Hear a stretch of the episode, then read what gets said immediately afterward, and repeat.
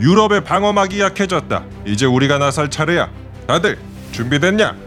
팔백 년대부터 천백 년대까지 전 유럽을 공포에 떨게 했던 바이킹족. 과연 그들은 오늘날의 유럽에 어떤 영향을 끼쳤을까?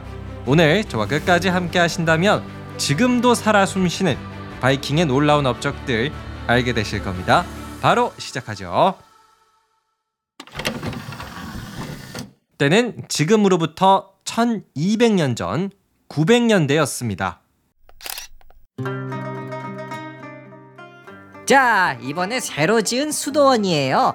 많은 이용 부탁드립니다. 당시 유럽에는 화려한 수도원들이 건설이 되고 돈이 넘쳐나는 활기찬 시장들도 생겨났죠. 그런데 문제가 하나 있었습니다.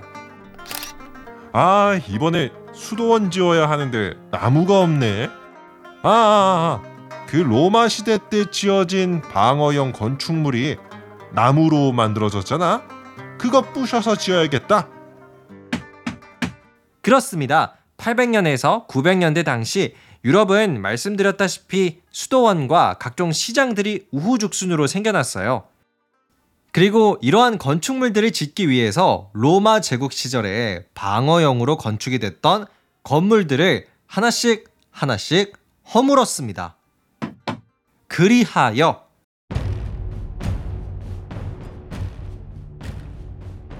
서유럽의 방어막이 약해졌다. 이제 우리가 나설 차례야. 다들 준비됐냐? 예, 됐습니다. 그래, 도끼와 방패를 들어라. 서유럽의 약해진 방어막을 틈타서 바이킹족들이 들고 일어났습니다.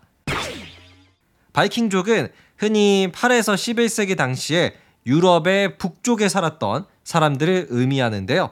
이들은 뛰어난 전쟁 스킬과 탁월한 교역 능력, 그리고 배를 타고 어디든 갈 수 있는 항해술까지 갖고 있었죠.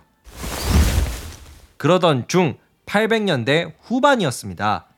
바이킹족의 하나였던 노르만족은 새로운 먹잇감을 포착했죠. 얘들아, 이번에는 프랑스의 보물들을 훔쳐오자. 어떠냐? 좋습니다, 족장님. 노르만족은 도끼와 방패를 들고 프랑스로 출발했어요. 같은 시각 프랑스의 왕 샤를 삼 세는 노르만족을 어떻게 막을 수 있을지 고민하고 있었어요. 아, 이거 어쩌지? 얘들아, 우리가 현실적으로 생각했을 때 노르만족을 막는 게 가능하니? 아, 뭐 가능은 할 것도 같은데요. 우리도 피해를 많이 볼 것 같습니다. 그렇지? 그럼 이 방법밖에 없는 거지? 이후 샤를 삼 세는 프랑스에 상륙한 노르만족을 찾아갔죠. 어어, 나 프랑스 왕 샤를 삼 세인데 지금 우리 프랑스 공격하려고 온 거 맞지? 예, 맞는데 왜요? 아이, 그러면 그러지 말고 내가 그냥 여기 프랑스 땅을 좀 나눠줄게. 어때? 그리고 니네가 여기서 살면서 그냥 우리 프랑스 소속 돼가지고 살아. 귀족 칭호도 줄게. 괜찮지? 대신 내가 준 땅 이상으로 더 넘어오지는 마. 아, 좋아요. 그렇습니다. 샤를 삼 세는 바이킹족이 프랑스 전체를 쑥대밭으로 만들지 못하게 하려고요. 아예 프랑스 땅을 먼저 줘버렸습니다. 그 땅이 오늘날의 노르만인의 땅이라는 뜻에서 노르망디가 되었죠. 이 차 세계대전 때 그 프랑스의 노르망디 상륙작전이라고 해서 굉장히 유명하죠. 하지만 이보다 천년 전 이곳은 노르만족, 즉 바이킹이 지배하고 있었습니다. 시간이 흘러서 노르만족은 일종의 프랑스 귀족, 노르망디 공이라는 칭호까지 갖게 됐는데요.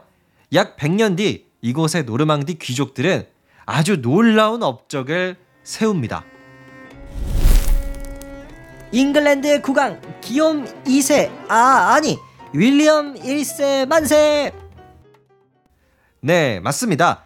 천육십육 년 노르망디 공이었던 기욤 이 세는 잉글랜드를 정복해서 그곳의 국왕이 되었어요. 그러니까 시간을 거슬러서 올라가 보면 약 백 년 전에 노르망디를 지배했던 이 무시무시한 바이킹족이 잉글랜드의 국왕까지 한 것이나 다름이 없습니다. 자, 이렇게 바이킹족은 프랑스의 노르망디를 지배했었고요. 그 혈통 중에 한 명이 잉글랜드의 국왕이 되기도 했습니다. 그런데 이 놀라운 민족의 업적은 여기서 끝나질 않았죠.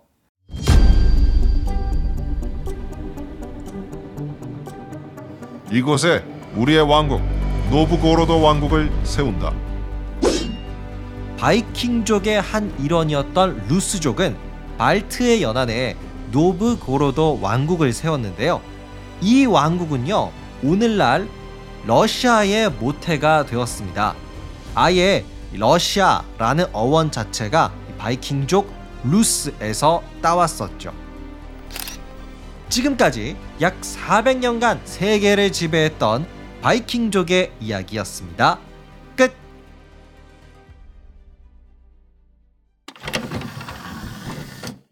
네, 오늘은 지금으로부터 약 천 년 전에 유럽을 지배했던 바이킹족의 이야기를 소개해드렸습니다.